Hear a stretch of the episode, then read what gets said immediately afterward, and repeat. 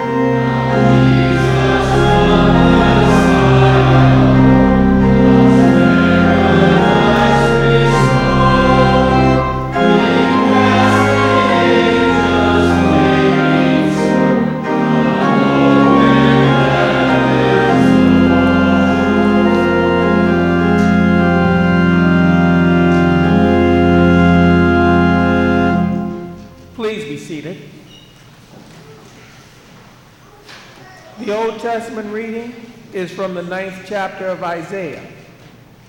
Nevertheless, there will be no more gloom for those who were in distress. In the past, he humbled the land of Zebulun and the land of Naphtali, but in the future, he will honor Galilee of the Gentiles by the way of the sea along the Jordan. The people walking in darkness have seen a great light. On those living in the land of the shadow of death, a light is dawned.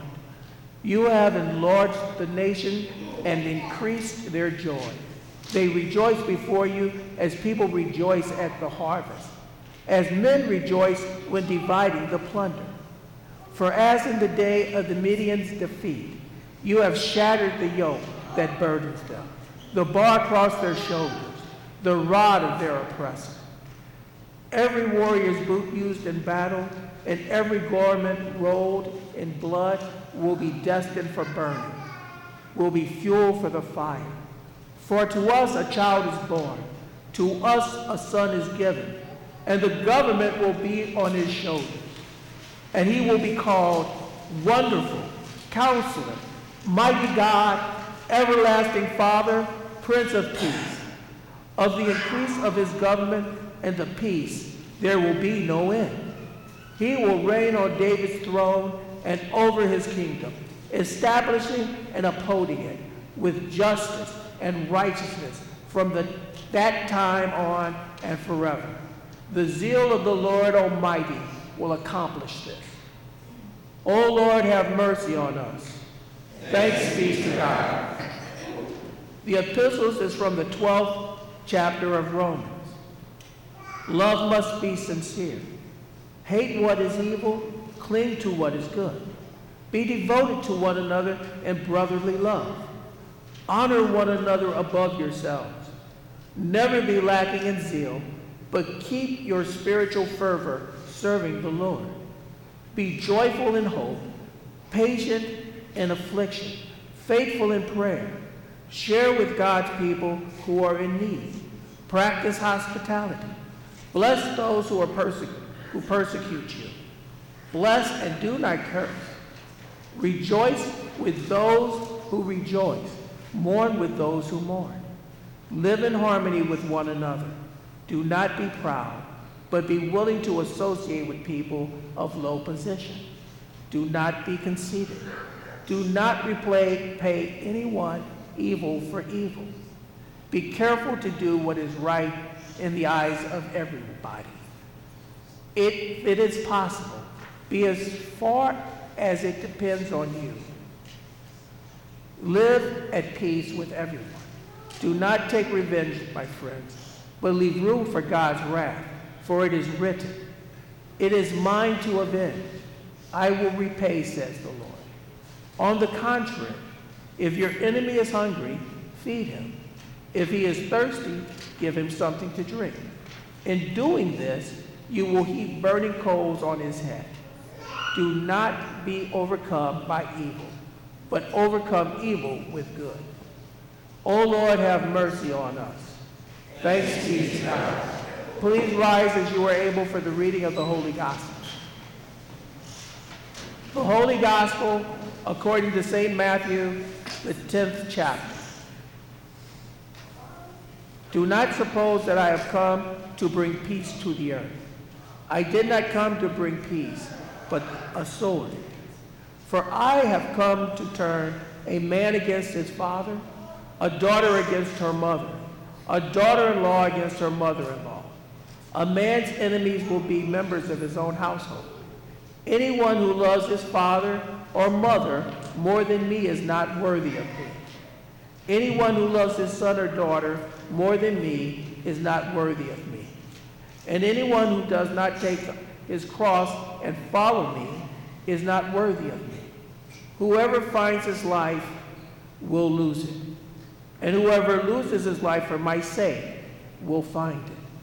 O Lord, have mercy on us. Thanks be to God. In many and various ways, God spoke to his people of old by the prophets. But now, in these last days, he has spoken to us by his Son. Please be seated.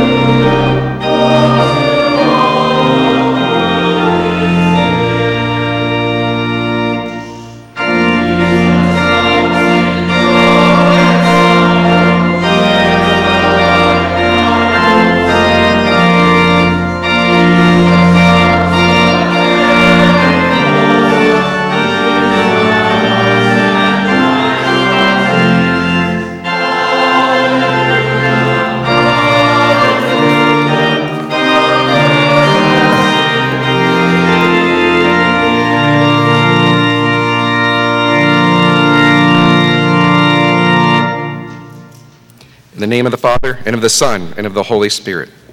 Amen. By now, I'm sure you have your plans for Christmas, and if you don't, time is running out. December 25th, it's just a few days away.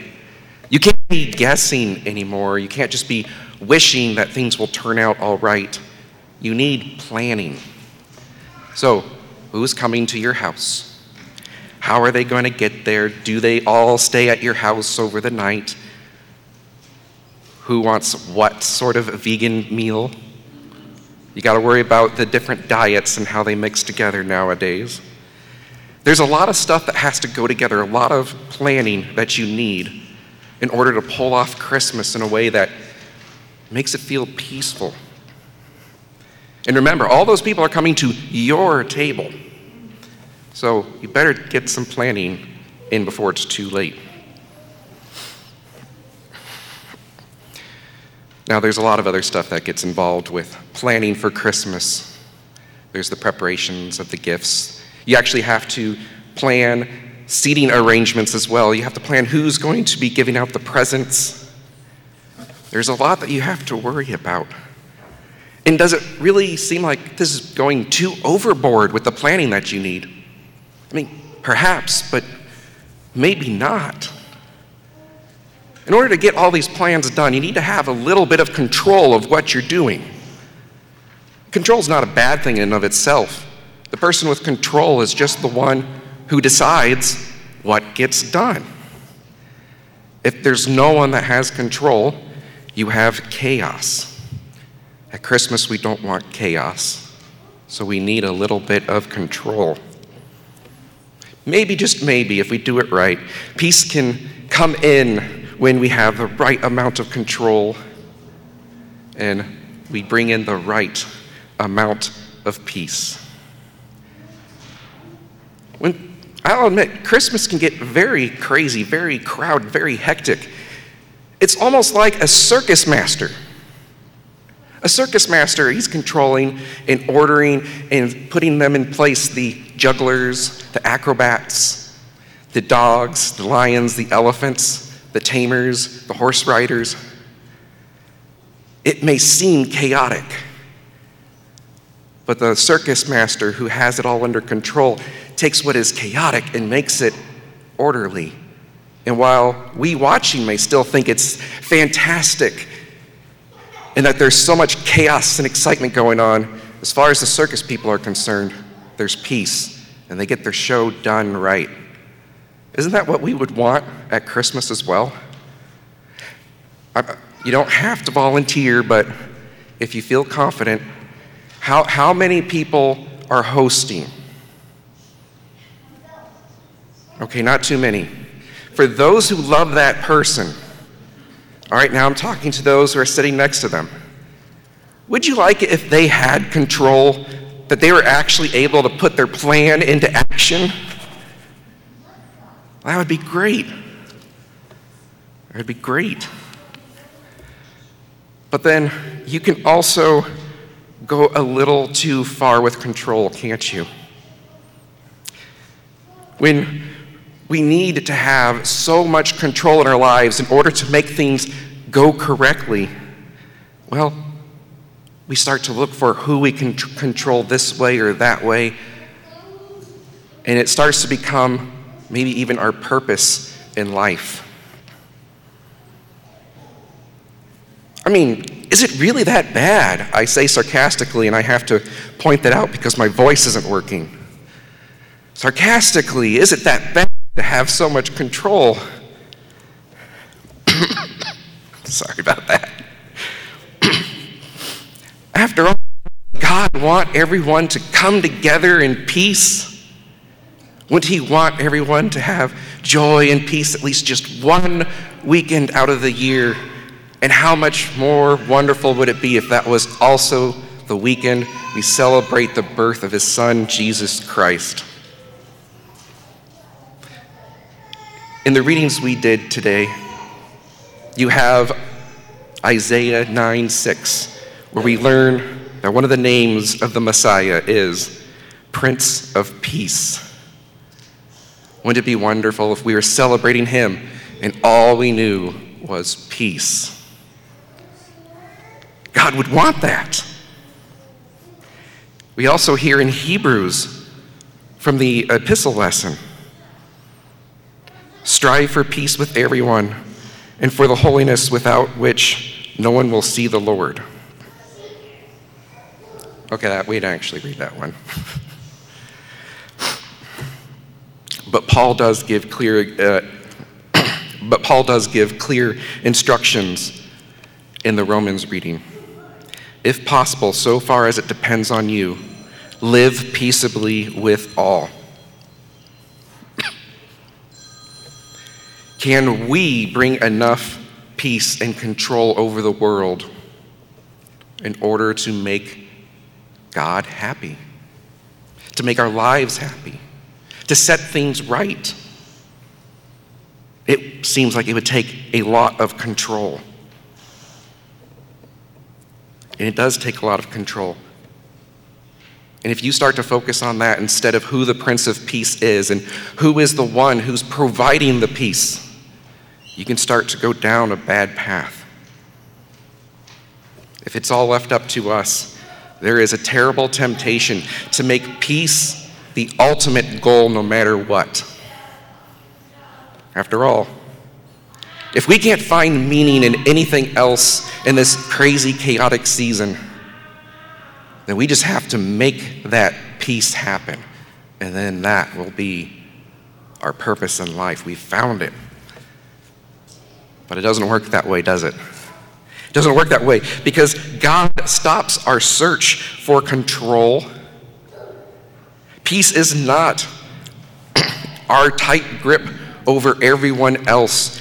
Peace, the true peace, comes from the Prince of Peace. It's His kingdom that is bringing peace and control over the whole world. He is the wonderful counselor, the mighty God that brings everything out of chaos and brings peace. If we seek that peace of control, Jesus will actually show us a different kind of control. In Matthew 10, Jesus asks if we expect him to bring peace. He says that he came to bring not peace, but a sword. He came to set two against three, three against two he came to divide family members one against another. This seems like it's the very opposite goal of order and peace.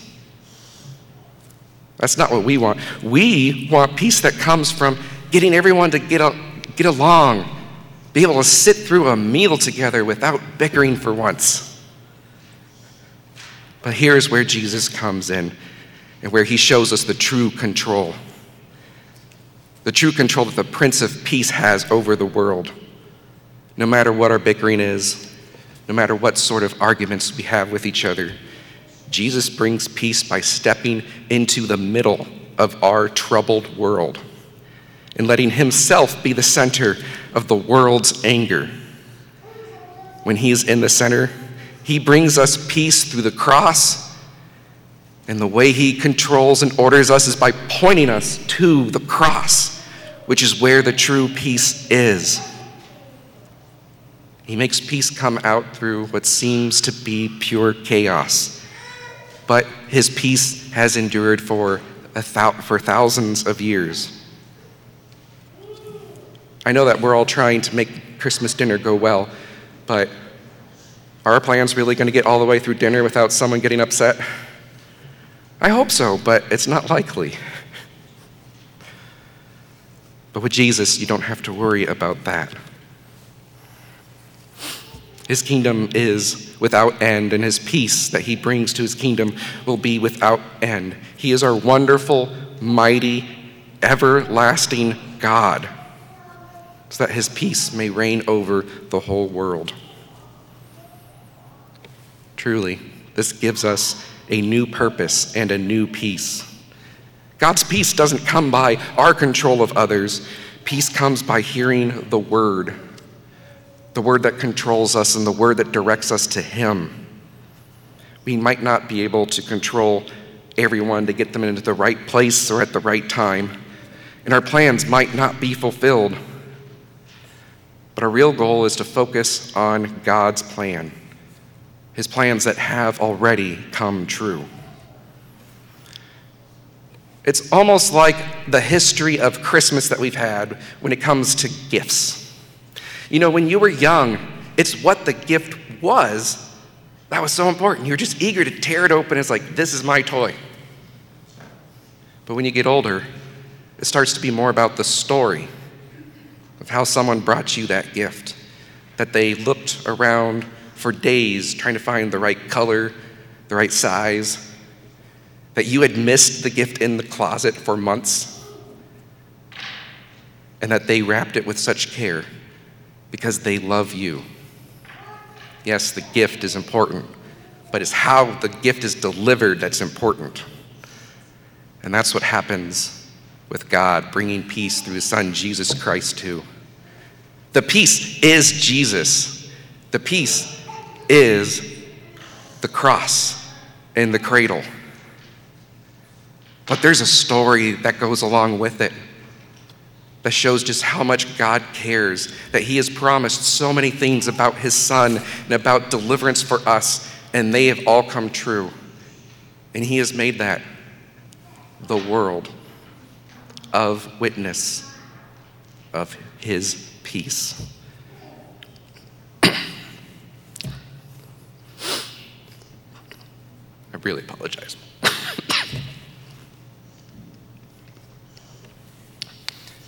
Truly, the gift of the Prince of Peace is the greatest thing that God could have ever given to us. And He gives it with so much glory but is presented in such humble ways. God uses straw for the cradle, and Jesus is in the cradle. God uses simple wood for the cross, and Jesus is on the cross. And in those ways, we know that God is bringing peace to us. It doesn't matter what we do, it doesn't matter what our plans are. Jesus Christ is fulfilling all those plans for peace. So, peace rests completely on Jesus Christ, not on us. And all that we have to do is rest in the trust of all that He has done for us. Amen. I invite you all to stand as we confess our common Christian faith in the words of the night of sorry, the Apostle Creed. We confess together.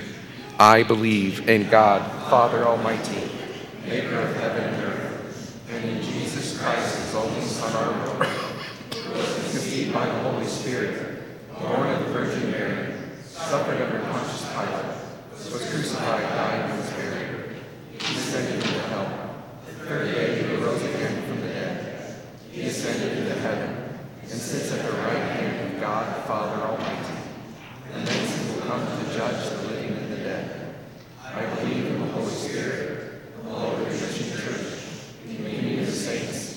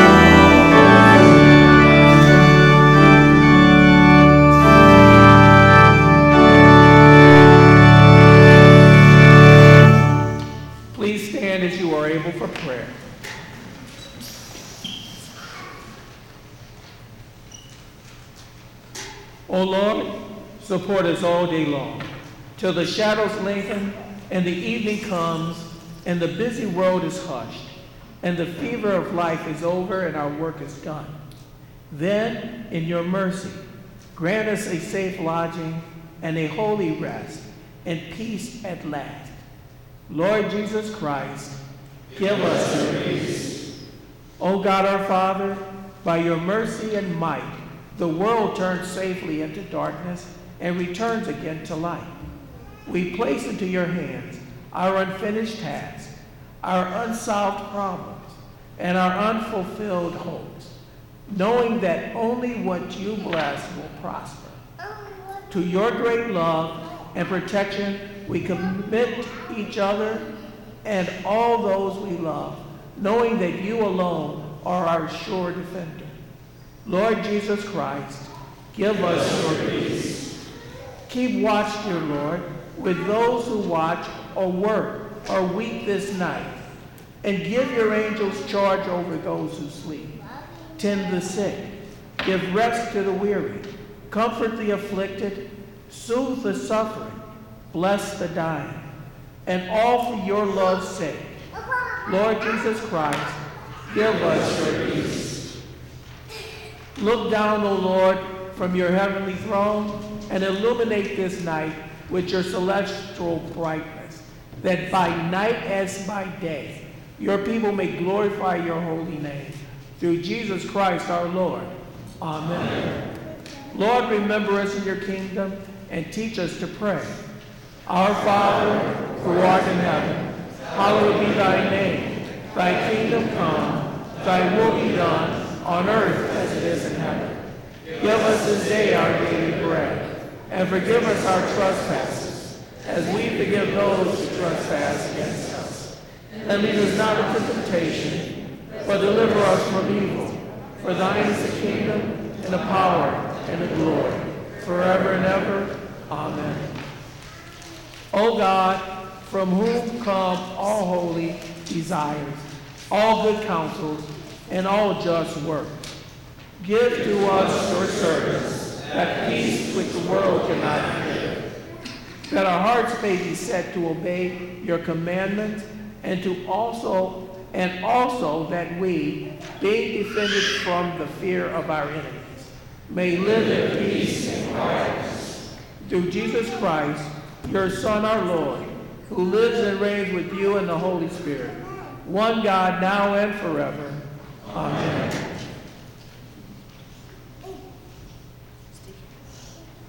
His name shall be called Wonderful Counselor, Mighty God, Everlasting Father, Prince of Peace. Go forth then, children of God, living securely in Him and in harmony with one another, rejoicing in His presence and knowing His perfect peace. The blessing of Almighty God, the Father and the Son and the Holy Spirit be with you and remain with you always. Amen.